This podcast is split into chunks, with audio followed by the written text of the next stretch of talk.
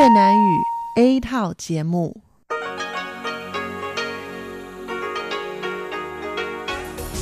Đây là Đài Phát thanh Quốc tế Đài Loan RTI.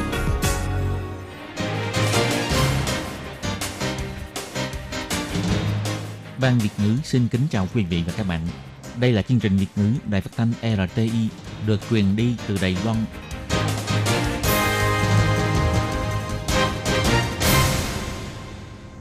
Hello, tôi Kim xin kính chào các bạn. Hoan nghênh các bạn đã đến với chương trình Việt ngữ ngày hôm nay của chúng tôi.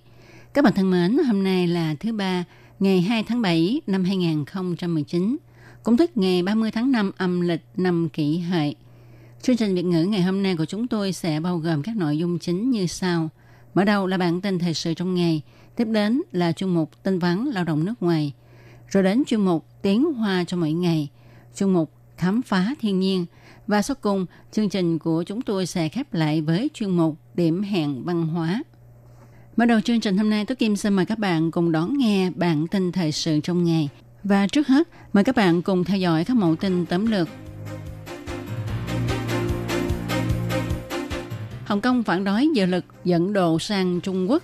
Tổng thống Thái Anh Văn cho biết yêu cầu chính đáng, hy vọng chính quyền Hồng Kông lắng nghe. Người dân Hồng Kông giành tự do, Ngoại trưởng Ngô Chu Nhiếp năm lần lên tiếng ủng hộ. Tổng thống Thái Anh Văn cho biết đi thăm các nước đồng minh, quá cảnh ở Mỹ sẽ được tiến hành như dự định. Năm nay sản lượng mật ong nhãn giảm do thời tiết thay đổi. Mùa hè nóng nực, Sở Sức khỏe Quốc dân nhắc nhở mọi người chỉ nên uống nước lạnh từ 10 đến 15 độ C là tốt nhất. 10 loại thực phẩm gây ung thư đại tràng đang truyền trên mạng đều là tin đồn thất thiệt. Và sau cùng là tỷ giá hối đoái giữa đồng đại tệ và đồng đô la Mỹ. Sau đây tôi Kim xin mời các bạn cùng đón nghe nội dung chi tiết của bản tin thời sự ngày hôm nay nhé. Nhằm phản đối dự luật dẫn độ sang Trung Quốc, ngày 1 tháng 7, dân chúng Hồng Kông lại xuống đường biểu tình, thậm chí chiếm lĩnh Viện Lập pháp Hồng Kông. Ngày 2 tháng 7, Tổng thống Thái Anh Văn cho biết, các cuộc biểu tình gần đây ở Hồng Kông cho thấy người dân Hồng Kông đeo đuổi tự do dân chủ. Bà hy vọng chính quyền Hồng Kông đối mặt với yêu cầu của dân chúng với thành ý lớn nhất. Tổng thống Thái Anh Văn nói, 我是觉得，嗯、 表达这个人民对自由、呃民主的这个呃主张哦，那呃这是一种呃很正当的诉求，所以这一段时间以来，我们看到香港的民众一直走上街头，呃有这样的诉求嘛，哈。那 Tôi cho rằng bày tỏ của người dân về tự do, chủ trương dân chủ là một yêu cầu chính đáng. Do đó, trong khoảng thời gian này, chúng ta thấy dân chúng Hồng Kông xuống đường liên tục. Chúng tôi hy vọng chính quyền Hồng Kông nên có thành ý lắng nghe tiếng nói của người dân, đối mặt với vấn đề một cách thành khẩn. Tôi tin rằng như vậy mới là cách giải quyết xung đột xã hội một cách đúng đắn nhất. Còn đối với việc một số người Hồng Kông chiếm lĩnh Viện Lập pháp, Tổng thống Thái Anh Văn cho rằng đây là sự việc phát sinh trong quá trình biểu tình. Điểm mấu chốt là thái độ giải quyết vấn đề của chính quyền Hồng Kông. Bà hy vọng chính quyền Hồng Kông đối mặt với yêu cầu của người dân với thái độ thành khẩn để tránh xung đột lan rộng. Ngày 1 tháng 7, người dân Hồng Kông xuống đường biểu tình bảo vệ tự do và một độ chiếm lĩnh Viện Lập pháp Hồng Kông. Ngày 2 tháng 7, bà Âu Giang An, Phó Ban chấp hành Ngoại giao công chúng thuộc Bộ Ngoại giao Đài Loan cho biết trong buổi họp báo thường kỳ. Khuya ngày 1 tháng 7, Ngoại trưởng Ngô Chiêu Nhiếp phát biểu trên mạng xã hội Twitter ủng hộ người dân Hồng Kông. Ông cho biết, Hồng Kông trả về Trung Quốc 22 năm. Tình thế của Hồng Kông hiện nay và sự đấu tranh dân chủ của người dân Hồng Kông khiến cho người ta cảm thấy đau lòng và phẫn nộ.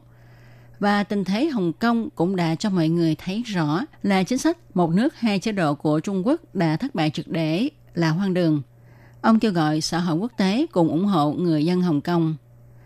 Tối ngày 1 tháng 7, Ủy ban Trung Hoa Lục Địa cũng cho biết cuộc biểu tình ngày 1 tháng 7 cho thấy quyết tâm và sự kiên định gìn giữ xã hội dân chủ và cuộc sống tự do của người dân Hồng Kông. Đài Loan sẽ tiếp tục ủng hộ Hồng Kông. Hồng Kông trao trả cho Trung Quốc tròn 22 năm. Trung Quốc can thiệp vào sự vụ Hồng Kông ngày càng nhiều và đặc biệt chỉnh sửa dự lực dẫn độ sang Trung Quốc đã khiến cho người dân Hồng Kông lo lắng và hoảng sợ. Cảnh không khó của Hồng Kông hiện nay lại một lần nữa chứng minh bản chất bá quyền chuyên chế, một quốc gia hai chế độ của Trung Quốc đã thất bại sau cuộc kiểm nghiệm của dân chúng vì nó đi ngược lại giá trị phổ biến của dân chúng Hồng Kông. Ủy ban Trung Hoa Lục Địa kêu gọi chính quyền Hồng Kông nên lấy dân làm gốc, hồi ứng yêu cầu này của dân chúng.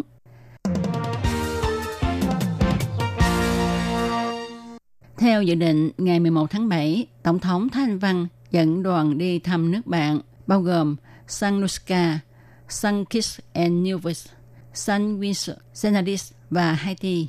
Chuyến đi và chuyến về, Tổng thống Thái Anh Văn sẽ quá cảnh nước Mỹ tổng cộng 4 ngày. Thời gian quá cảnh ở nước Mỹ dài hơn nhiều so với trước kia. Phía Trung Quốc đã lên tiếng phản đối với Mỹ. Đồng đốc Mỹ không cho Tổng thống Thái Anh Văn quá cảnh và yêu cầu nên xử lý vấn đề Đài Loan một cách cẩn trọng nhằm tránh tổn hại đến quan hệ Trung Mỹ và hòa bình cùng sự ổn định tại eo biển Đài Loan. Trưa ngày 2 tháng 7, Tổng thống Thái Anh Văn cho biết quá cảnh qua Mỹ trong chuyến đi này sẽ được tiến hành như dự định. Bà nói,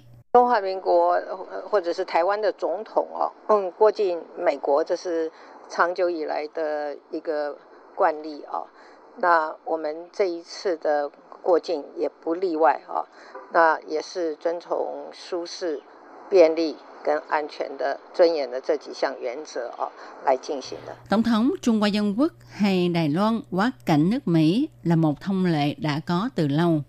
Lần quá cảnh này của tôi cũng không ngoại lệ, cũng tức là tuân thủ theo bốn nguyên tắc thoải mái, tiện lợi, an toàn và tôn nghiêm để tiến hành. Đối với sự can thiệp của Trung Quốc, Ủy ban Trung Hoa Lục Địa cho biết, chính phủ Đài Loan sẽ không khuất phục, sẽ tích cực củng cố quan hệ ngoại giao của mình, tăng cường sự qua lại với các nước đồng minh. Nước Mỹ thì cho biết, việc Tổng thống Đài Loan quá cảnh Mỹ phù hợp với chính sách một Trung Quốc của Mỹ.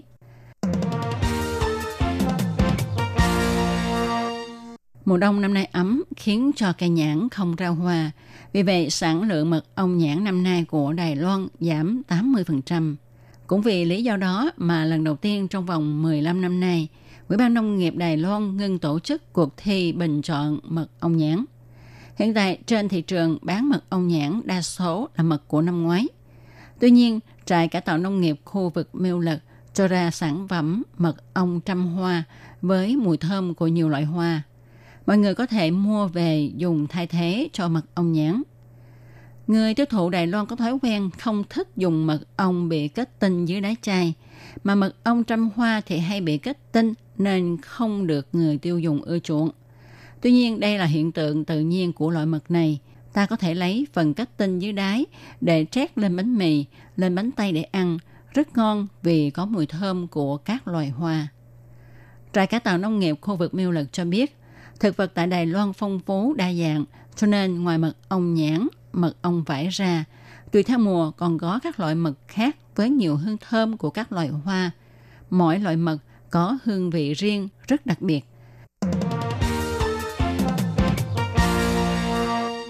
Gần đây thời tiết tại Đài Loan nóng nực, Sở Sức khỏe Quốc dân thuộc Bộ Y tế và Phúc lợi Đài Loan nhắc nhở dân chúng nên giữ mát, bổ sung nước và đề phòng tác hại của nắng nóng. Sở Sức khỏe Quốc dân Đài Loan nhắc nhở các ban ngành nên tùy theo thời tiết mà có những biện pháp ứng biến sao cho thích hợp. Ví như giảm thấp nhiệt độ tại nơi làm việc, cung cấp nơi mát mẻ để cho công nhân nghỉ ngơi, tránh làm việc nặng nhọc vào giữa trưa nắng gắt. Bổ sung nước cho cơ thể nhưng không nên uống nước quá lạnh, chỉ nên uống nước lạnh khoảng 10 đến 15 độ C là tốt nhất.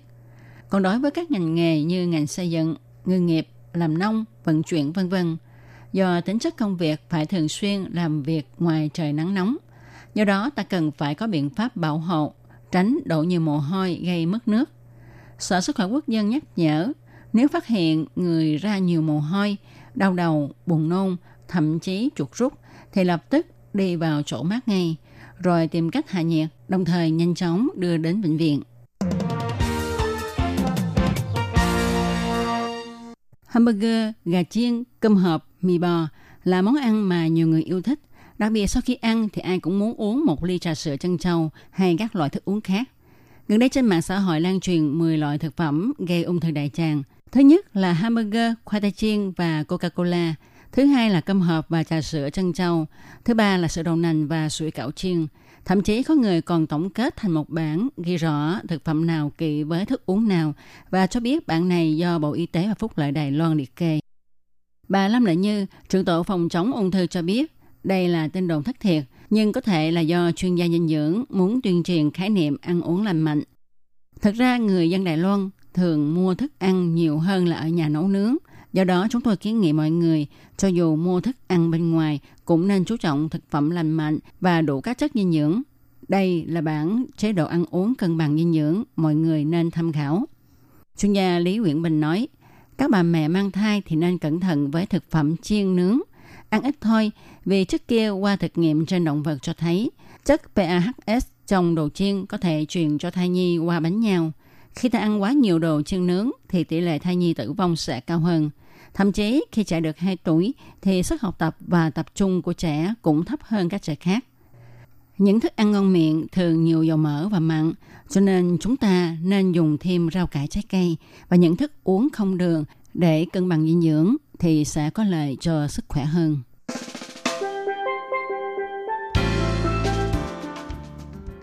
Tỷ giá hối đoái giữa đồng đại tệ và đồng đô la Mỹ của chiều ngày 2 tháng 7 và sáng ngày 3 tháng 7 vẫn là 31,045 đại tệ đổi 1 đô la Mỹ.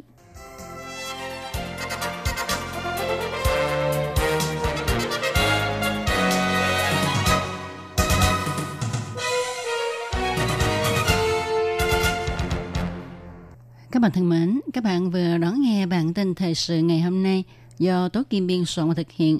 Tố Kim xin chân thành cảm ơn sự chú ý theo dõi của các bạn. Tiếp sau đây Tố Kim xin mời các bạn cùng đón nghe phần thông báo. Sếp ơi, có người chở vật liệu đến rồi kìa. Vậy thì kêu một vài công nhân tới giúp để bưng vật liệu xuống. Mấy người lao động nước ngoài này trông rất là siêng năng anh nhỉ? Ừ, họ làm việc chăm chỉ lắm. Thưa ông chủ, có nhân viên tư vấn lao động nước ngoài của chính quyền thành phố Tân Bắc đến thăm ạ. Chào ông, chúng tôi có nhận được cú điện thoại khiếu nại của lao động nước ngoài. Anh ấy nói là anh ấy bị trừ lương nhưng mà không biết tại sao bị trừ và mong ông trả lại số tiền bị trừ cho anh ấy. Tiền lương chúng tôi trả đầy đủ hết mà. Với lại chúng tôi cũng có ghi rất là rõ ràng. Làm sao lại có chuyện trừ tiền anh ấy được chứ? À, tôi nhớ ra rồi. Đó là tiền thuế thu nhập đó. Nhưng tôi không biết chữ, bản lương chi tiết viết tôi đâu có hiểu đâu. Nhưng hệ thống bảng lương của chúng tôi không có hiển thị được ngoại ngữ. Chị có thể dùng bản đối chiếu song ngữ để phát cho lao động nước ngoài xem và để cho lao động nước ngoài hiểu được tại sao là bị trừ tiền và họ bị trừ ở những mục nào. Theo quy định thì chủ lao động phải trả toàn bộ tiền lương cho lao động nước ngoài. Ngoài có thể khấu trừ phí bảo hiểm lao động, bảo hiểm y tế, rồi thuế thu nhập và phí ăn ở, thì các loại chi phí khác đều không được trực tiếp trừ trong tiền lương của người lao động nước ngoài. Và ngoài ra còn phải cung cấp một cái bản chi tiết tiền lương bằng tiếng mẹ đẻ của người lao động để cho người lao động người ta có thể hiểu rõ được những cái nội dung trên đó. Cô hãy đi giải quyết vấn đề này nhanh lên. Đừng vì ham chút lợi nhỏ mà mất việc lớn, lại còn bị phạt tiền nữa. Vâng, tôi đi xử lý việc này ngay lập tức ạ. À. Lương phải được thanh toán đầy đủ, bản lương chi tiết phải dùng song ngữ, như vậy người lao động nước ngoài mới yên tâm làm việc được.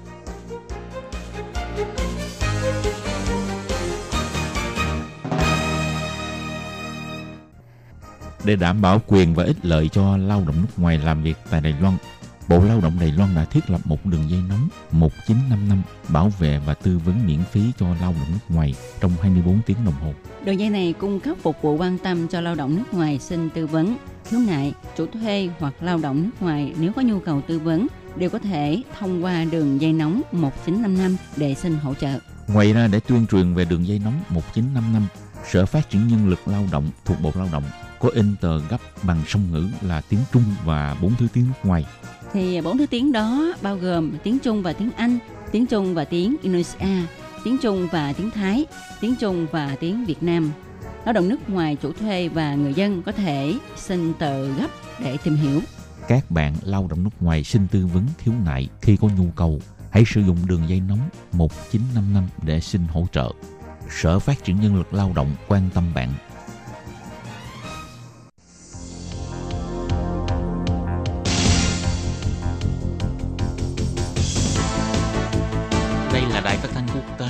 Loan LTI, truyền thanh từ Đài Loan, Trung Hoa Dân Quốc.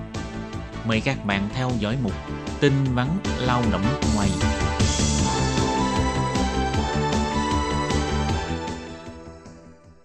Khi Nhi và Thúy Anh xin chào các bạn. Xin mời các bạn đến với chuyên mục tin vắn lao động của tuần này. Các bạn thân mến, trong chuyên mục tin vắn lao động của tuần này, Thúy Anh và Khiết Nhi sẽ gửi đến cho các bạn thông tin như sau.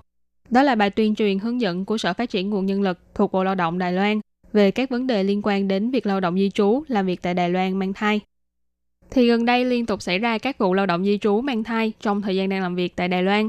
Vì lo ngại sẽ bị đưa trở về Việt Nam hoặc không đủ khả năng nuôi con, nên các lao động di trú này đã chọn cách là bỏ rơi con mình.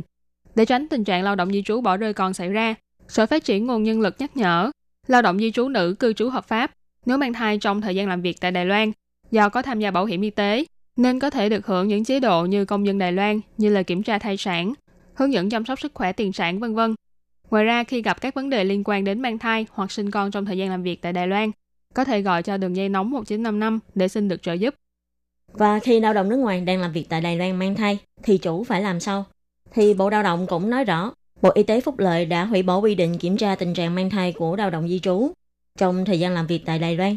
Nếu lao động mang thai chủ thuê không được quyền lấy lý do này để đơn phương hủy hợp đồng, ép buộc lao động nước ngoài đó phải về nước. Nếu không, sẽ vi phạm luật bình đẳng giới tính trong công việc. Chủ thuê sẽ bị xử phạt từ 100.000 đến 500.000 đại tệ. Đồng thời cũng sẽ bị hủy bỏ giấy phép để thuê lao động nước ngoài và cấm thuê lao động nước ngoài trong vòng 2 năm. Và Bộ Lao động cũng chỉ ra, nếu lao động nước ngoài vì mang thai hay vì những lý do khác khiến cho lao động không thể tiếp tục đảm nhận công việc hiện tại, chủ thuê có thể chủ trương kết thúc hợp đồng Đối với lao động thích hợp áp dụng luật lao động cơ bản như là công nhân trong công xưởng hay kháng hộ công làm việc trong các đơn vị điều dưỡng chăm sóc vân vân thì chủ thuê phải thông báo trước cho lao động và trả trợ cấp thôi việc theo quy định của luật pháp. Còn đối với đối tượng không thuộc phạm vi áp dụng luật lao động cơ bản như giúp việc gia đình hay kháng hộ công gia đình vân vân thì sẽ do chủ thuê và người lao động tự thỏa thuận để chấm dứt hợp đồng. Bộ Lao động cho biết thêm, sau khi chủ thuê và người lao động thỏa thuận chấm dứt hợp đồng, nếu lao động muốn trở về nước thì cần phải làm các thủ tục chứng minh chấm dứt hợp đồng trước thời hạn. Còn nếu không muốn trở về nước thì phải làm thủ tục đổi chủ. Trong quá trình chờ chuyển đổi chủ, chủ cũ vẫn phải chịu trách nhiệm chăm sóc cho lao động di trú đó. Trừ khi có tranh chấp giữa lao động và chủ cũ, phù hợp với lý do để chính phủ sắp xếp chỗ ở cho lao động, thì lao động di trú đó mới được đưa đến đơn vị cung cấp cư trú tạm thời. Nếu quá hạn chuyển đổi chủ mà lao động vẫn chưa tìm được chủ thuê mới, thì phải trở về nước, trừ khi có chứng minh của bác sĩ là lao động đó không thích hợp ngồi máy bay, như là sắp đến thời gian dự sinh thì mới được phép ở lại Đài Loan. Để đến khi sức khỏe của mẹ và trẻ sơ sinh cho phép thì mới trở về nước. Và Bộ Lao động cũng cho biết thêm, lao động người nước ngoài trong thời gian mang thai có tham gia bảo hiểm và đã đóng bảo hiểm đủ 280 ngày rồi sinh con hay đủ 181 ngày rồi sinh non. Dù lúc sinh không còn mua bảo hiểm nhưng vẫn được nhận trợ cấp sinh con của bảo hiểm lao động. Trường hợp này là dành cho chị em lao động hợp pháp thuộc diện bảo hộ của luật lao động cơ bản như công nhân hay kháng hậu công trung tâm điều dưỡng vân vân. Còn kháng hậu công gia đình không thuộc trong phạm vi này. Cục Bảo hiểm lao động nhắc nhở, trợ cấp sinh con của Bảo hiểm lao động có thể từ lên mạng để đăng ký, hoặc sau khi điền đầy đủ đơn xin trợ cấp, trực tiếp gửi đến Cục Bảo hiểm lao động bằng đường bưu điện, hoặc gửi đến văn phòng của Cục Bảo hiểm lao động tại các địa phương mà không cần phải có đóng dấu của đơn vị mua bảo hiểm. Nếu đã hoàn thành đăng ký khai sinh cho trẻ sơ sinh, có thể không cần phải cung cấp giấy khai sinh. Và cuối cùng, website của Cục Bảo hiểm Lao động có cung cấp dịch vụ đăng ký trợ cấp sinh con. Các bạn có thể dùng thiết bị đọc thẻ hoặc mã số định danh để đăng nhập vào hệ thống đăng ký và tra cứu cá nhân và hệ thống này sẽ hoạt động 24 trên 24. Ngoài ra các bạn cũng có thể lên trang website này để tra cứu những quy định hay là thông tin liên quan. Các bạn thân mến, vừa rồi là những thông tin liên quan đến việc khi lao động di trú làm việc tại Đài Loan mang thai thì sẽ phải xử lý như thế nào. Đúng là về mặt pháp luật, chủ thuê không có quyền buộc người lao động đó phải thôi việc hay phải trở về nước. Nhưng sức khỏe của người mẹ và em bé vẫn là quan trọng nhất nếu các bạn trong thời gian làm việc tại Đài Loan có mua bảo hiểm và phù hợp với các điều kiện để xin được trợ cấp sau sinh, thì dù các bạn có về Việt Nam sinh con, thì sau khi sinh, các bạn vẫn có thể làm thủ tục để xin trợ cấp 2 tháng tiền lương. Nên về vấn đề mang thai khi đang làm việc tại Đài Loan, các bạn hãy cân nhắc kỹ và đừng quên sức khỏe vẫn là quan trọng nhất các bạn nhé. Các bạn thân mến, vừa rồi là chuyên mục tin vắn lao động của tuần này. Cảm ơn sự chú ý lắng nghe của quý vị và các bạn. Thân ái chào tạm biệt và hẹn gặp lại. Bye bye. Bye bye.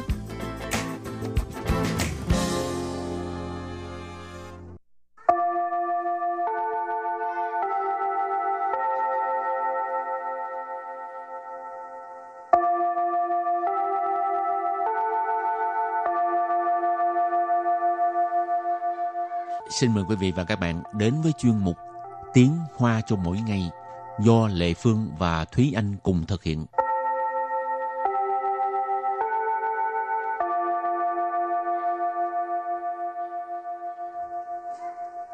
Thúy Anh và Lệ Phương xin kính chào quý vị và các bạn. Chào mừng các bạn đến với chuyên mục Tiếng Hoa cho mỗi ngày ngày hôm nay.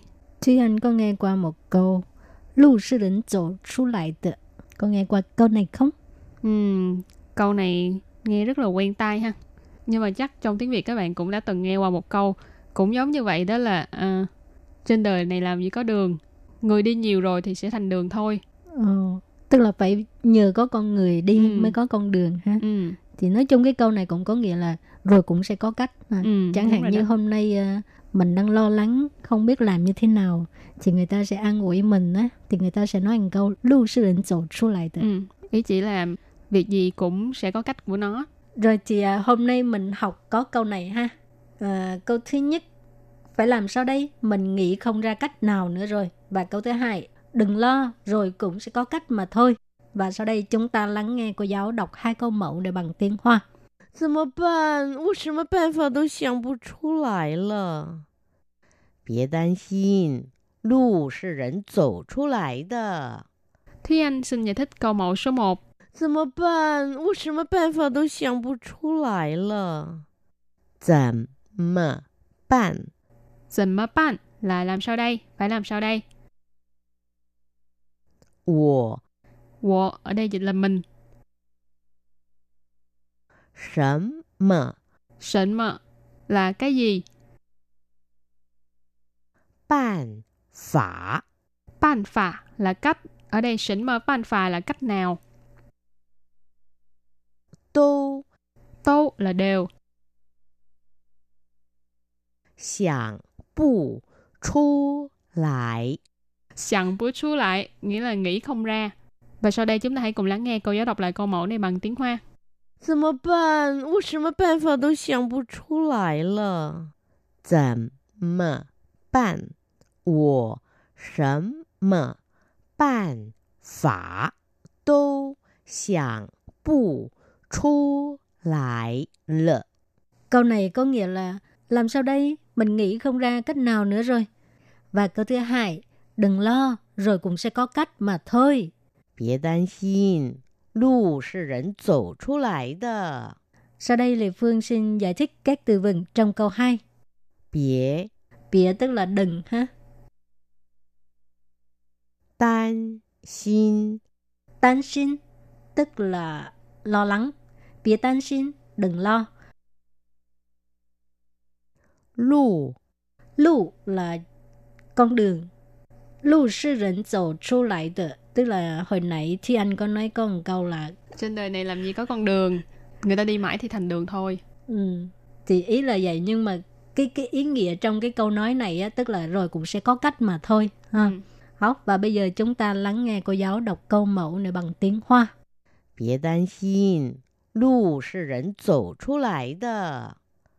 别担心，路是人走出来的。 Câu vừa rồi là đừng lo, rồi cũng sẽ có cách mà thôi. Và sau đây chúng ta hãy cùng đến với phần từ vựng mở rộng.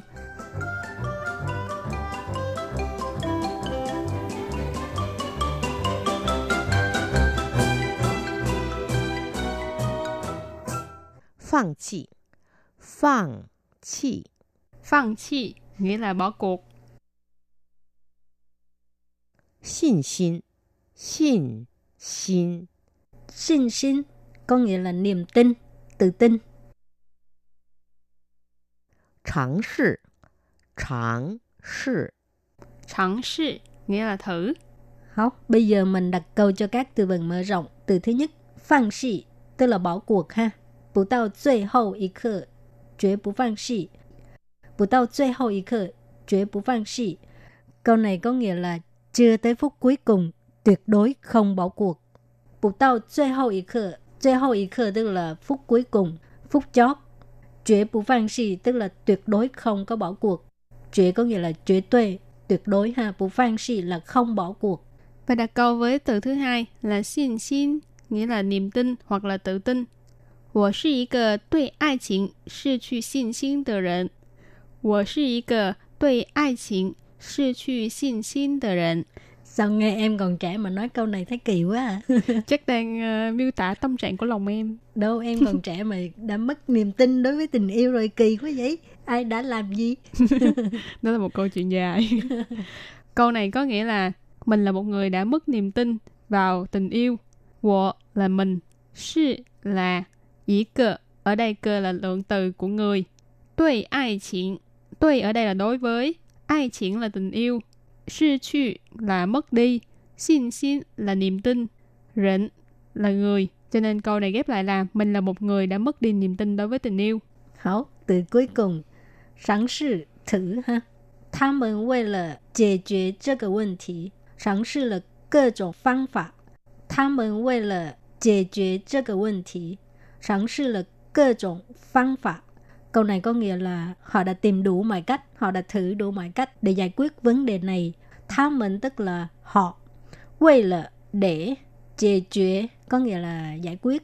Cho cái vấn thị là vấn đề này, vấn thị là vấn đề. Sáng sự tức là thử. Cơ trọng phương pháp tức là các phương pháp, các cách. Và sau đây chúng ta hãy cùng ôn tập lại hai câu mẫu của ngày hôm nay.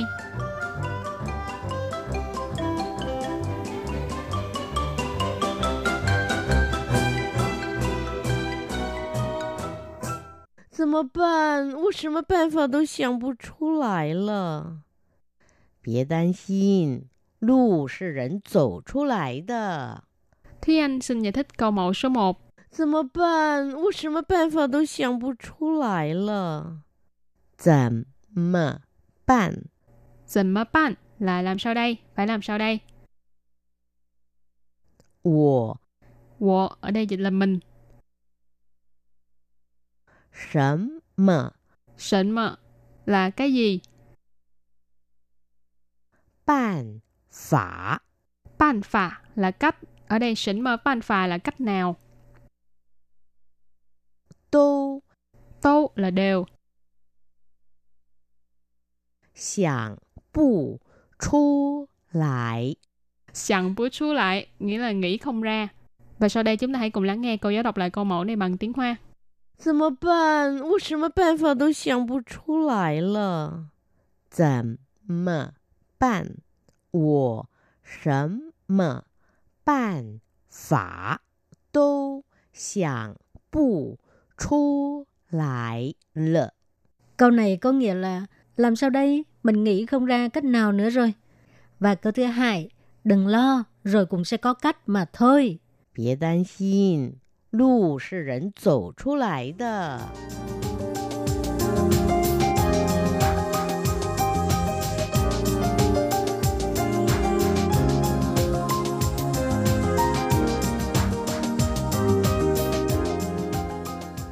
Sau đây Lê Phương xin giải thích các từ vựng trong câu 2. 别 Bịa tức là đừng ha. 担心， Tan xin tức là lo lắng. Bia tan xin, đừng lo. Lù Lù là con đường. Lù là rỉnh dầu chu lại được. Tức là hồi nãy thì anh có nói có một câu là Trên đời này làm gì có con đường Người ta đi mãi thì thành đường thôi Ừ Thì ý là vậy nhưng mà cái cái ý nghĩa trong cái câu nói này á, tức là rồi cũng sẽ có cách mà thôi ha. Ừ. Học và bây giờ chúng ta lắng nghe cô giáo đọc câu mẫu này bằng tiếng Hoa. 别担心，路是人走出来的。别担心，路是人走出来的。 Câu vừa rồi là đừng lo, rồi cũng sẽ có cách mà thôi. Hảo, các bạn thân mến, bài học hôm nay đến đây xin tạm chấm dứt. Cảm ơn các bạn đã đón nghe. Bye bye. Bye bye.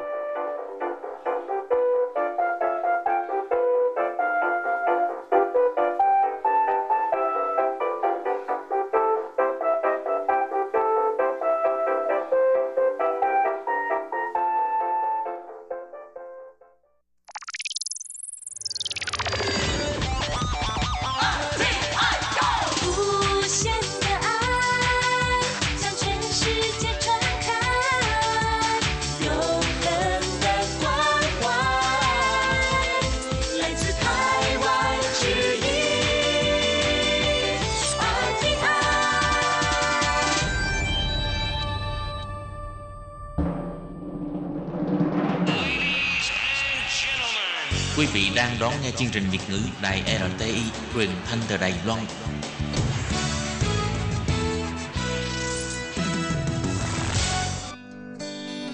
Chào mừng các bạn đến với chuyên mục Khám phá thiên nhiên. Chương trình này sẽ dẫn các bạn tìm về với thiên nhiên, thực hiện chuyến ngao du sơn thủy, hoạt động dã ngoại, vui chơi ngoài trời –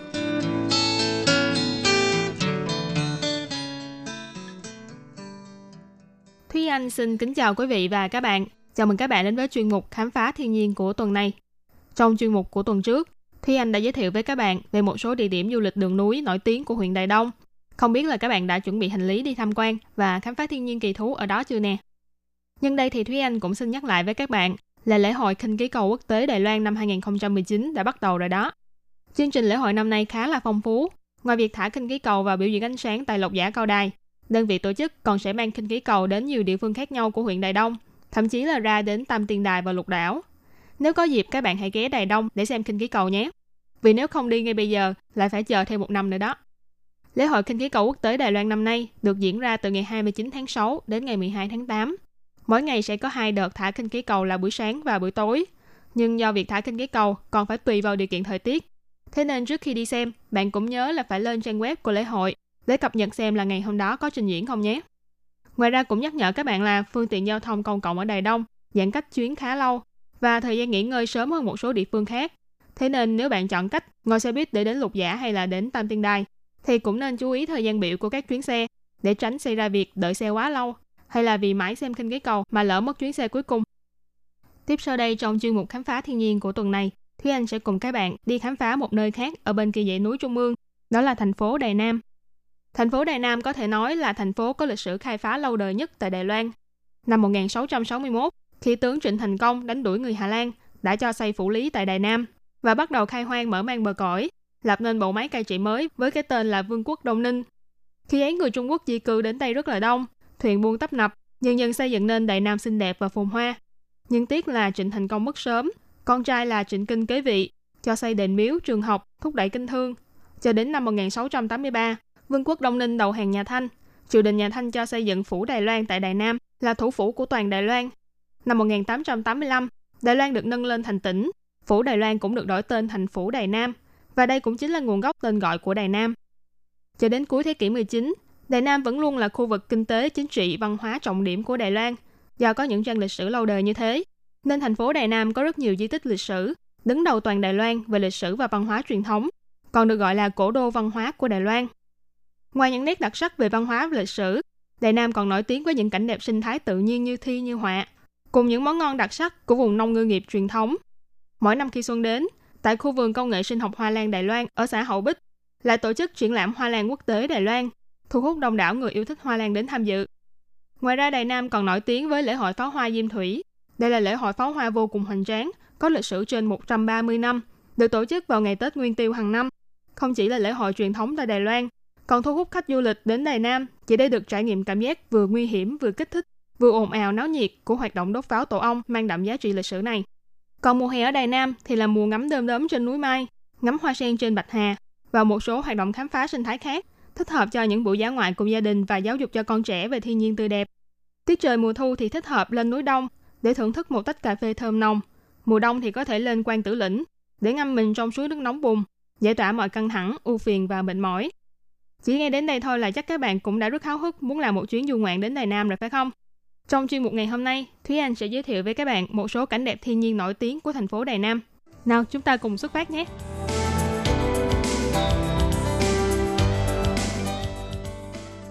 Địa điểm đầu tiên của chúng ta ngày hôm nay đó là đầm phá thất cổ. Đầm phá thất cổ là một di tích biển để lại từ 300 năm trước, diện tích khoảng 1.600 hecta. Cách tốt nhất để có thể trải nghiệm đầm phá này chính là ngồi trên thuyền tre để đi dạo chơi trên mặt nước. Xung quanh đầm phá có rất nhiều cửa hàng kinh doanh thuyền, vì thế bạn có thể tự do chọn lựa một cửa hàng ưng ý và thuê thuyền để xuống nước. Ven đầm có nhiều bãi nuôi hầu hay lưới đánh bắt cá. Xung quanh thì là rừng ngập mặn, là nơi trú ngụ của loài cò trắng và còng biển. Ngoài ra còn có loài chim cốc đế vô cùng thú vị. Mặc dù chim cốc đế là loài chim sống ở khu vực hồ nước hay sông suối có nhiều cá, thế nhưng do lông của loài chim này không chống nước, cho nên mỗi khi xuống nước để bắt cá thì chúng lại phải bay lên để phơi mình trên những bãi nuôi hầu ven bờ, để đến khi lông khô rồi mới lại tiếp tục chuyến đi săn của mình. Đi thuyền tre ra đến bãi cạn ngoài biển, nơi đây là đảo không người của Đài Nam. Có cả một rừng cây phi lao và bãi hoa muống biển vô cùng xinh đẹp. Bạn có thể đến đây để thử thách khám phá đảo không người hay nhìn ngắm eo biển Đài Loan tráng lệ ở ngoài xa. Sau khi trở về, đa phần các cửa hàng cho thuê thuyền tre đều sẽ chuẩn bị một ít hải sản tươi như hầu nướng để chiêu đãi du khách, vừa có thể thưởng thức mỹ vị, cũng vừa là lúc ngắm nhìn hoàng hôn dần buông xuống trên mặt biển thất cổ. Nơi đây có một lầu cao để ngắm biển. Trước lầu ngắm biển này là những bãi nuôi hầu xếp thành hình chữ Z. Hình ảnh thú vị này cũng thường xuyên thu hút du khách nán lại để chụp ảnh. Đồng lại trong ký ức mình một góc Đài Nam với tiếng sóng biển êm tai cùng bãi biển thơ mộng mà độc đáo.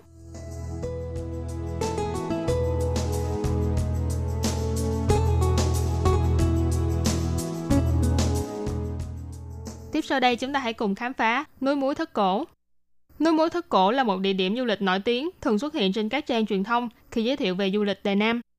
Ngọn núi trắng như tuyết đứng ở ven biển là một hình ảnh mang tính biểu tượng khá là quen thuộc của Đài Nam. Không chỉ là một địa danh có lịch sử lâu đời, đóng góp sức mình vào trang sử của Đài Loan. Những năm gần đây, nơi đây còn tổ chức những hoạt động điêu khắc muối vô cùng thú vị và đầy tính nghệ thuật, thu hút đông đảo nhà điêu khắc nghệ thuật và du khách tụ tập đến đây.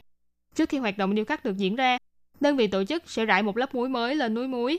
Đợi khi muối được phơi khô, cả ngọn núi càng trở nên sáng bóng hơn. Việc rải muối mới lên nghe có vẻ đơn giản, nhưng thực ra cần hao tốn rất nhiều nhân lực và tiền bạc. Khi thời tiết tốt, màu trắng của núi càng khiến cho màu của bầu trời trở nên xanh hơn, như một bức tranh đồi núi tuyết trắng dưới khung trời màu ngọc lam tươi đẹp. Những năm gần đây, trong những hoạt động được tổ chức ở núi muối thất cổ, đơn vị tổ chức thường xuyên đặt những con linh vật vô cùng to lớn ở trên đỉnh núi. Ban đầu là mèo thần tài, sau đó là thiên sứ, rồi đến chim cú mèo. Mỗi một con linh vật đều rất dễ thương, khiến cho du khách dù phải leo dốc mệt mỏi, nhưng vẫn cố gắng lên đến đỉnh, chỉ để được đến gần những con linh vật đáng yêu này. Sau khi những hoạt động này kết thúc, hay khi cần thay đổi chủ đề, thì những con linh vật này sẽ được trưng bày trong khu công viên núi muối để chúng cùng vui chơi với du khách gần xa. Ngoài ra khi đến núi muối thất cổ, ngoài ngắm cảnh và thỏa thích chụp ảnh tạo dáng trên ngọn núi trắng lung linh này, các bạn cũng đừng quên thưởng thức món kem que mặn và cà phê muối nổi tiếng Vị mặn và ngọt hòa quyện với nhau, vừa lạ miệng, vừa có thể giúp cho bạn giải tỏa bớt cái nóng của thời tiết. Đồng thời cũng sẽ là hương vị khiến cho bạn mãi nhớ về núi muối thức cổ này.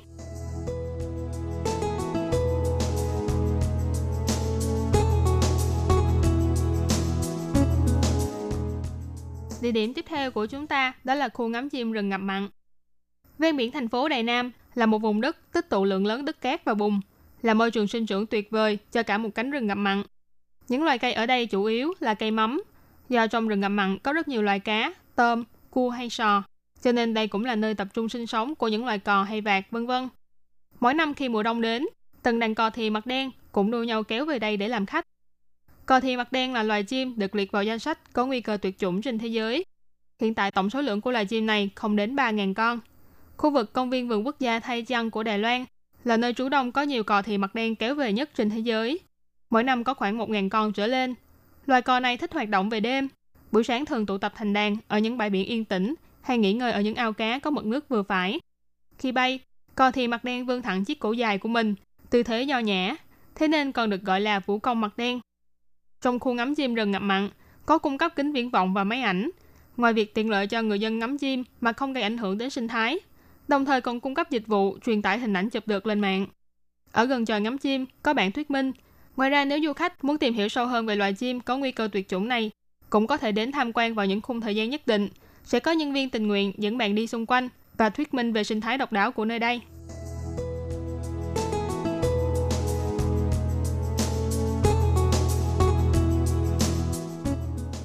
Tiếp tục hành trình, chúng ta hãy cùng nhau đến khám phá khu phong cảnh Quan Tử Lĩnh. Khu phong cảnh Quan Tử Lĩnh nằm ở phía đông khu Bạch Hà, thành phố Đài Nam, là một thắng cảnh du lịch nổi tiếng của thành phố này Xung quanh khu phong cảnh Quan Tử Lĩnh được bao quanh bởi những ngọn núi như núi Gối, núi Hổ Đầu, núi Đại Đông, núi Kê Lòng vân vân. Phong cảnh núi non vô cùng hùng vĩ và thanh tịnh. Ở ven khu phong cảnh có các địa điểm có thể dừng chân và tham quan như là công viên Lĩnh Đỉnh, dốc Hảo Hán cũ và mới, công viên Bảo Tuyền, phố cổ suối nước nóng, công viên Lá Đỏ, thủy hỏa Đồng Nguyên, hỏa sơn Bích Vân Tự, Đại Tiên Tự, đường cà phê Đông Sơn vân vân. Đây đều là những nơi mà bạn không thể bỏ qua khi đến du lịch khám phá Đài Nam. Suối nước nóng Quan Tử Lĩnh là con suối duy nhất tại Đài Loan sở hữu mỏ đất sét, dầu khoáng chất và bùn tắm trị liệu, có lợi cho sức khỏe và được ví như là một nguồn mỹ phẩm thiên nhiên. Suối nước nóng Quan Tử Lĩnh có từ thời quân Nhật chiếm đóng Đài Loan, được mệnh danh là một trong bốn suối nước nóng nổi tiếng nhất của Đài Loan. nhiệt độ của suối nước khoảng 75 độ C. Theo báo cáo điều tra của phủ tổng đốc Đài Loan thời Nhật chiếm đóng ghi chép rằng trong suối nước nóng Quan Tử Lĩnh có chứa nguyên tố hóa học hiếm hoi radium. Đồng thời trong sử ký còn viết rằng nơi đây từng được mệnh danh là thiên hạ đệ nhất linh tuyền, tức là suối nước linh thiêng nhất thế gian. Thủy hỏa đồng nguyên còn có tên gọi khác là động thủy hỏa, từng được liệt vào danh sách top 7 danh lam của Đài Loan, là một địa danh mà du khách không thể bỏ qua khi đến Quan Tử Lĩnh. Do đặc tính địa chất đặc biệt, giữa những khe đá thường xuyên phun ra khí tự nhiên, nên khí tự nhiên và nước suối cùng tuôn ra từ trong khe đá, hình thành nên hiện tượng trong nước có lửa, trong lửa có nước, cũng tức là thủy hỏa đồng nguyên. Cảnh tượng độc đáo này đã thu hút rất nhiều khách du lịch từ khắp mọi nơi đến đây để tham quan, là một trong 8 cảnh đẹp nổi tiếng nhất của Đài Nam. Hỏa Sơn Bích Vân Tự vốn được gọi là Hỏa Sơn Miếu, xây dựng vào năm Gia Khánh thứ ba thời nhà Thanh. Ban đầu Hỏa Sơn Bích Vân Tự là một nhánh của Đại Tiên Tự, thờ Quan Âm Đại Sĩ. Tương truyền rằng được xây dựng từ thời Minh Trịnh, nhưng do miếu tự gần với thủy hỏa đồng nguyên, nên cũng có nguồn khí tự nhiên phong phú, cho nên mới được gọi là Hỏa Sơn Bích Vân Tự. Kiến trúc này được bảo tồn hoàn chỉnh, nay được công nhận là di tích cấp thành phố, là một sự kết hợp giữa phong cách kiến trúc của Mân Nam và Nhật Bản. Hỏa Sơn Bích Vân Tự được xây dựa theo địa thế của núi. Cổng tự đơn giản nho nhã, các cột bên trong chạm trổ những hình ảnh vô cùng tinh xảo. Chính điện uy nghiêm thanh tịnh, hương khói nghi ngút. Còn Đại Tiên Tự thì có từ thời nhà Thanh, nằm ở đoạn cuối của dãy núi Quan Tử Lĩnh. Năm 1915, Đại Tiên Tự xây thêm Đại Hùng Bảo Điện, kiến trúc theo lối phong cách Nhật Bản. Mái nhà là mái ngói kiểu Nhật, là một trong hai ngôi đền miếu còn giữ lại mái ngói kiểu Nhật của Đài Loan. Công viên Lĩnh Đỉnh nằm ở trên khu suối nước nóng Quan Tử Lĩnh, là sân golf mini đầu tiên của Đài Loan do người Nhật xây dựng vào năm 1932. Ngày nay trong công viên Lĩnh Đỉnh vẫn còn giữ lại một số di tích của sân golf thú vị ngày xưa. Trong công viên này, trồng nhiều loài thực vật đang xen với nhau, có những cây lông nhãn cao to, bên cạnh những đài hoa rực rỡ tinh xảo, hay những bụi cây hoa quế ngát hương nhọc trong công viên. Từ công viên Lĩnh Đỉnh có thể liên thông với đường đi bộ dốc hảo hán cũ và mới. Dốc hảo hán cũ ý chỉ là đường dốc cầu thang nằm ở bên dưới trường tiểu học Quan Lĩnh cũ, là nơi mà trước đây người Nhật dùng để rèn luyện hay phục hồi chức năng cho binh lính. Vốn có 300 bậc thang, sau này do nhu cầu mở rộng mặt đường nên chỉ còn lại khoảng 243 bậc. Do bậc thang nhiều và khá dốc, hao tốn khá nhiều thể lực, cho nên nếu leo lên được đỉnh thì tức là hảo hán. Vì vậy nên được đặt tên là dốc hảo hán. Dốc hảo hán là con đường đi bộ không thể bỏ qua khi đi tham quan phong cảnh ở quan tử lĩnh. Khu vực này sau khi được chính phủ địa phương quy hoạch lại, dốc hảo hán mới xuất phát từ cửa ra vào của suối nước nóng để du khách có thể vừa đi vừa cảm nhận vẻ đẹp và sự độc đáo của khu vực suối nước nóng. Thế nhưng độ khó của dốc hào hán mới cũng không kém cạnh gì so với dốc hào hán cũ, nhưng lại là một con đường leo núi an toàn và thoải mái hơn, giúp cho du khách có thể rèn luyện thể lực, vừa có thể thưởng thức phong cảnh non nước hữu tình của quan tử lĩnh. Công viên Bảo Tuyền Quan Tử Lĩnh nằm ở phía dưới suối nước nóng Quan Tử Lĩnh. Phải đi qua cầu Bảo Tuyền thì mới có thể tìm thấy lối vào. Năm 1898, quân Nhật đến Quan Tử Lĩnh để truy lùng những phần tử chống Nhật vô tình lại tìm thấy đầu nguồn của suối nước nóng ở đây. Do suối bùn ở đây khá đặc biệt, sau khi được chuyên gia người Nhật kiểm định, xác nhận nguồn suối này có chứa những chất có tác dụng trị liệu, cho nên đã thu hút rất nhiều sự quan tâm vào thời đó. Đến năm 1920, suối nước nóng Quan Tử Lĩnh còn được mệnh danh là suối nước nóng số 1 Đài Loan. Ngày nay trong công viên Bảo Tuyền có xây dựng thêm đường gỗ để cho du khách có thể tản bộ sau khi tắm suối. Ngoài ra công viên này còn có liên thông với dốc Hảo Hán, phố cổ suối nước nóng hay cầu Nhàn Vân vân vân. Phố cổ suối nước nóng Quan Tử Lĩnh là đường phố duy nhất của Quan Tử Lĩnh ở 100 năm trước. Năm 1920, Quan Tử Lĩnh đã có thủy điện và có những thiết bị chiếu sáng bằng điện. Sự phồn hoa của Quan Tử Lĩnh thời đó có thể sánh ngang với phố cổ Cửu Phần.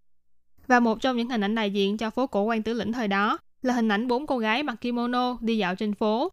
Đây là những hình ảnh thường thấy trên những tấm bưu thiếp của phố cổ này, vừa tôn lên vẻ đẹp lịch sử của khu vực, vừa là sự hoài niệm đối với con phố phồn hoa bậc nhất một thời Cầu Nhạn Vân nằm ở lối vào của phố cổ Quan Tử Lĩnh, cũng là một cây cầu gỗ đã được trên trăm tuổi và cũng chính là một chứng nhân cho lịch sử phát triển của nơi đây. Các bạn thân mến, chuyên mục khám phá thiên nhiên của tuần này đến đây xin tạm chấm dứt. Cảm ơn sự chú ý đón nghe của quý vị và các bạn. Thân ái chào tạm biệt và hẹn gặp lại.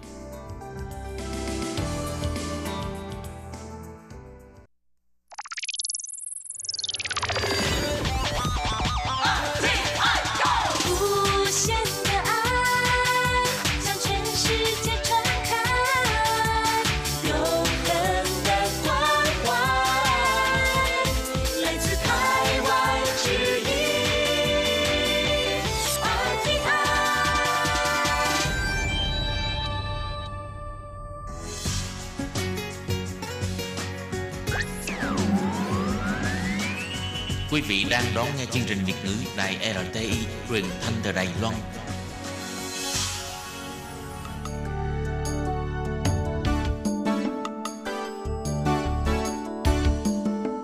Chào mừng quý vị đến với chuyên mục Điểm hẹn văn hóa do Khiết Nhi phụ trách.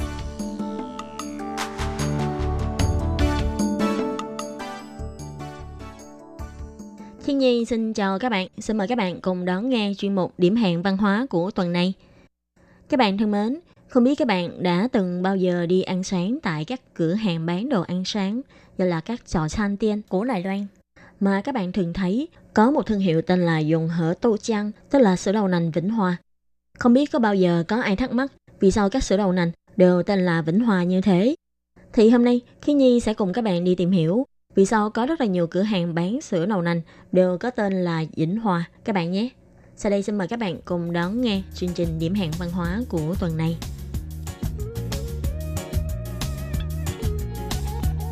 Các bạn biết không, sau khi kết thúc chiến tranh thế giới lần thứ hai, chính quyền Trung Hoa Dân Quốc, tức là chính quyền của ông Tưởng Giới Thạch, đã đến tiếp quản Đài Loan, thì những binh sĩ trong quân đội cùng những người dân hay người giao quyến đi theo đoàn quân đến Đài Loan, tạo nên một làn sóng di cư và đồng thời trong làn sóng di cư này cũng mang theo văn hóa đặc sắc từ mọi vùng miền của Trung Quốc du nhập vào Đài Loan. Trong đó có văn hóa ẩm thực như ẩm thực vùng biên cương, miền Bắc hay các vùng miền nội lục vân vân, khiến các món ăn trên hòn đảo Ngọc Đài Loan ngày càng trở nên phong phú. Và những món ăn du nhập này từ lúc nào đã trở thành những món không thể thiếu và được người Đài Loan ưa chuộng. Quen thuộc nhất, thường thấy nhất có lẽ chính là tổ hợp ba món ăn, sữa đậu nành, bánh quẩy và bánh nướng. Tuy món bánh quẩy đã có từ lâu, nhưng trước đó, người dân Đài Loan không có thói quen ăn chung món bánh quẩy với sữa đậu nành và bánh nướng. Cách ăn này được du nhập vào Đài Loan sau năm 1945. Và cách tiệm sữa đậu nành bắt đầu xuất hiện sau khi chính phủ tỉnh Giới Thạch đến tiếp quản Đài Loan. Nhưng tiệm sữa đậu nành nổi tiếng nhất lại là tiệm sữa đậu nành ngay cạnh cầu Trung Chính, thành phố Vĩnh Hòa. Có lẽ đây chính là nguyên nhân mà rất nhiều tiệm sữa đậu nành đều mượn tên là đậu nành Vĩnh Hòa. Còn có một điều lạ ở đây, đó là trên toàn Đài Loan có rất là nhiều tiệm sữa đậu nành đều do người khách gia kinh doanh. Và theo điều tra của một chương trình truyền hình trước đây, đó là do ông Khâu Phong Thể bác A Thể đã truyền nghề cho những người khách gia cùng quê với mình. Ông Khâu Phong Thể còn được mọi người gọi là bác A Thể, là người đã có hơn 10 lần được mời vào phủ tổng thống để làm quốc yến trong thời kỳ tưởng giới thạch và ông tưởng kinh quốc. Ông đã làm những món bánh như là bánh nướng, bánh quẩy, vân vân, cũng như các món ăn đặc sắc của người ngoại tỉnh, mang lại hương vị quê hương cho những người ngoại tỉnh được di cư từ Trung Quốc. Tuy bác A Thể rất giỏi trong việc làm các món bánh của những người ngoại tỉnh, nhưng thực ra bác A Thể lại là người khách gia. Và theo sự kể lại của bác A Thể, bác đã đến với nghề bán sữa đậu nành như thế nào. Đó là nhà ông vốn nhĩ ở xã Tây Hồ, huyện Miêu Lực. Tại đây gia đình ông có cuộc sống khó khăn. Bác A Thể sau khi tốt nghiệp tiểu học, ngoài đi làm ruộng phụ gia đình, cũng có thể đang đổ tre để bán cho các người buôn trái cây hay rau củ trong chợ để phụ giúp gia đình. Thời bấy giờ, xã Tây Hồ không có bất kỳ cơ hội làm việc nào. Dù nhà ông vẫn có hai thửa ruộng, nhưng trong nhà lại có chính anh chị em, miệng ăn quá đông, lại phải nhìn trời mà sống, cuộc sống khó mà ấm no. Nên lúc đó, cha của bác A Thể đã thuê đất của nhà nước để làm ruộng, cộng thêm việc đang rổ tre. Lúc đắt khách, một ngày có thể kiếm đến mười mấy đến 20 tệ. So với lương công nhân là một ngày có 5 tệ, thì thu nhập của ông cũng kha khá. Chỉ là việc đang rổ lại không ổn định, nên cũng không phải là kế lâu dài. Năm 1960, khi vừa giải ngủ, bác A Thể đã quyết tâm đến Vĩnh Hòa, Đài Bắc để sống nhờ người bà cô họ hàng xa với mong muốn tìm cơ hội công việc. Lúc bấy giờ, dượng của ông là người Sơn Đông đến Đài Loan theo quân đội của tưởng giới thạch. Trong một lần tình cờ, dượng của ông đã giới thiệu ông đến tiệm sửa đầu nành duy nhất của cầu Trung Chính Vĩnh Hòa học viện. Ông nhớ lại, lúc đó ông theo học chưa được 2 tháng đã được chủ tiệm ông Từ Vạn Cương đề nghị ông góp vốn vào tiệm để tự làm cổ đông trong tiệm. Và đã thế, ông Từ Vạn Cương còn cho ông vay trước 2.000 tệ để làm tiền góp vốn. 2.000 tệ là một con số rất lớn thời bấy giờ. Đây đúng là một sự may mắn tột cùng của ông. Theo lời của bác A Thể kể, tiệm sữa đậu nành lúc đó chính là tiệm sữa đậu nành Đông Hải. Tiệm sữa đậu nành này rất là đông khách Và không lâu sau, các cổ đông vì ý kiến bất đồng nên đã đòi chia tiệm thành hai tiệm và mở ra tại hai bên đường của Vĩnh Hòa cạnh Kiều Đầu và cùng cạnh tranh quyết liệt với nhau.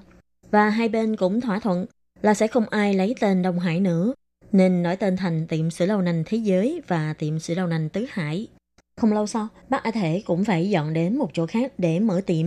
Và theo người ta nói, có thể là vì hai cửa tiệm này cạnh tranh dữ dội quá. Nhưng cũng có người nói, lúc bấy giờ, tiệm sữa đầu nành chính là cửa hàng chuyên bán bữa ăn sáng là chính. Tiệm sữa đầu thế giới nằm trên mé đường, có hướng đi về phía Đài Bắc. Nên sáng sớm sẽ có rất đông người đi làm ghé đến mua sữa. Trên con đường đến Đài Bắc để đi làm của họ. Ngược lại, tiệm sữa Đông Hải lại nằm trên mé đường, thuộc chiều đi về của dòng người, từ Đài Bắc về Vĩnh Hòa. Theo thói quen của người thời bây giờ, không ai sẽ dừng lại mua bánh quẩy cùng sữa đậu nành vào thời điểm sắp ăn tối. Và các lý giải này cũng có lý của nó. Ví dụ như tiệm sữa đậu nành hay tiệm bán đồ ăn sáng, có lượng khách chủ yếu là những người đi làm. Nên thường cửa hàng phải đặt tại nơi tiện đường cho những người đi làm buổi sáng. Và bây giờ chúng ta cùng tiếp tục quay trở lại câu chuyện của bác A Thể. Vào năm 1967, bác A Thể đã đăng ký thương hiệu Tứ Hải với Bộ Kinh tế. Nhưng cho đến nay, ông chưa bao giờ từng thu phí chuyển nhượng bản quyền đối với bất kỳ đệ tử hay đồ tôn. Và đây có lẽ cũng chính là lý do mạng lưới tiệm sữa đầu nành Tứ Hải đã mọc lên khắp nơi. Còn tên sữa đầu nành Vĩnh Hòa lại là bản hiệu được những người đệ tử của anh trai ông, ông Khâu Phong Hoáng thích lấy để làm bản hiệu. Và lâu dần, đây dường như trở thành một truyền thống. Tất nhiên cũng có người thích dùng tên gọi hỗn hợp là đầu nành Tứ Hải Vĩnh Hòa hoặc đằng sau sẽ thêm tên của một địa phương nào đó như là đậu nành Tứ Hải Vĩnh Hòa, đường Dân Sinh, vân vân. Về tên gọi này, bác A Thể cũng nói không sao cả, mọi người thích gọi thế nào cũng được. Và bác A Thể cũng kể lại, vào những năm thập niên 50-60 thế kỷ 20, kiếm sống ở vùng quê miêu lực rất là khó khăn. Các thanh niên đều rất là khó kiếm việc. Lúc đó, ông mở tiệm bán sữa đậu. Mỗi tháng ít nhất cũng có thể thu nhập trên 100.000 đầy tệ, gấp mười mấy hai chục lần so với lương giáo viên hay lương công chức.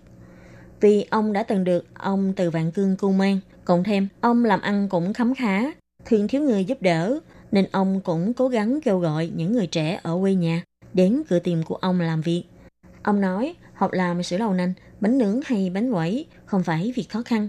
Cái khó là vừa giữ được hương vị vốn có, cộng thêm sự sáng tạo của bản thân.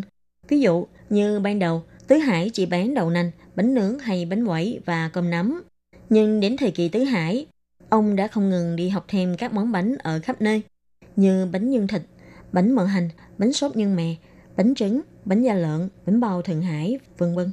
Đây cũng chính là lý do vì sao mà ông đã nhiều lần được Tổng thống mời vào phủ Tổng thống để làm điểm tâm. Ngoài ra, vì người tiêu dùng ở thành phố thay đổi thói quen ăn uống, bây giờ nhiều tiệm sữa đầu nành cũng bán từ buổi tối đến sáng ngày hôm sau, chủ yếu là bán các món ăn khuya là chính, ăn sáng là phụ.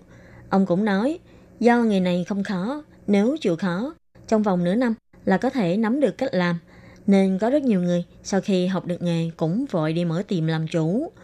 Ông ước tính chỉ những người trực tiếp đến tìm ông học nghề mấy chục năm nay chắc cũng có trên cả ngàn người. Và từ những người này lại tiếp tục dạy nghề cho người khác chắc cũng lại có thêm 2.000 đến 3.000 người.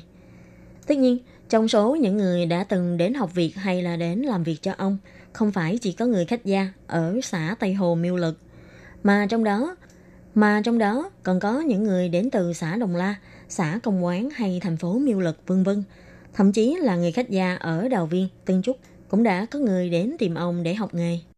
Bác A Thể cũng rất tự hào khi nói, không chỉ ở thành phố Đài Bắc, toàn Đài Loan hay thậm chí là Trung Quốc, Mỹ, Canada, đều có tiệm sữa đầu nành Tứ Hải, Vĩnh Hòa. Hầu như tất cả các tiệm này đều có một mối quan hệ nào đó với ông. Thậm chí có rất nhiều người trước khi đi di dân còn đặc biệt đến tìm ông để nhờ ông đào tạo mấy tháng. Khi đến đất khách quê người, học được một cái nghề để phòng thân, vẫn thấy yên tâm hơn. Ông Khâu Phong Thể di cư đến Đài Bắc và tiếp đó ông đã dẫn theo làn sóng kinh doanh sữa đầu nành của người khách gia. Vào cuối đời Thanh, khi người khách gia di cư đến Đài Loan, các làng của người khách gia đã phân bố khá rõ rệt, nhưng phần lớn điều kiện sống của người khách gia còn có nhiều khó khăn. Người khách gia chủ yếu sống gần khu vực ven núi đồi và có điều kiện sống khắc nghiệt. Mãi đến khi thời kỳ Nhật cai trị bắt đầu đưa công nghiệp sơ cấp vào Đài Loan và tiếp đó là hoàn thành đường sắt Bắc Nam cũng như đường sắt phía Đông, có rất nhiều người khách gia đã đi lên tàu lửa cùng di dân với quy mô lớn. Đích đến của những người khách gia này chính là các nông trường, lâm trường và xưởng sản xuất đường mía trên toàn Đài Loan và hai thành phố lớn là Cao Hùng và Đài Bắc. Đây chính là đợt di dân lần hai trên toàn đảo Đài Loan của lịch sử di dân Đài Loan. Việc phát triển của tiệm sữa đầu nành Tứ Hải thực chất có mối quan hệ rất lớn liên quan đến hai đợt sống di cư đầu của người khách gia. Ví dụ như ông Khâu Phong Thể đã đời quê nhà ở xã Tây Hồ tại Miêu Lực. Quê ông là nơi có bốn bề đều là núi đồi, rất là khó trong việc kiếm việc cũng như mưu sinh. Khi ông đến nơi khác để mưu sinh và cũng đã gọi là có chút thành công, ông quay trở về quê nhà và tiếp đó bắt đầu kéo theo thêm gia đình bạn bè kêu gọi đồng hương cùng đến Đài Bắc để gầy nhận sự nghiệp. Động cơ cũng như là quá trình của việc di cư này cũng như các kinh nghiệm di cư khác của người khách gia trước đây. Vì đời sống khó khăn nên phải xa nhà để kiếm sống. Và khi họ có thể đứng vững tại nơi đất khách quê người để bắt đầu trở về quê nhà, đưa người nhà, bạn bè cũng như là đồng hương cùng đến vùng đất mới để lập nghiệp. Trong câu chuyện của bác A Thể, càng cho thấy rõ tình đoàn kết cũng như là tình nghĩa nâng nở nhau của người khách gia.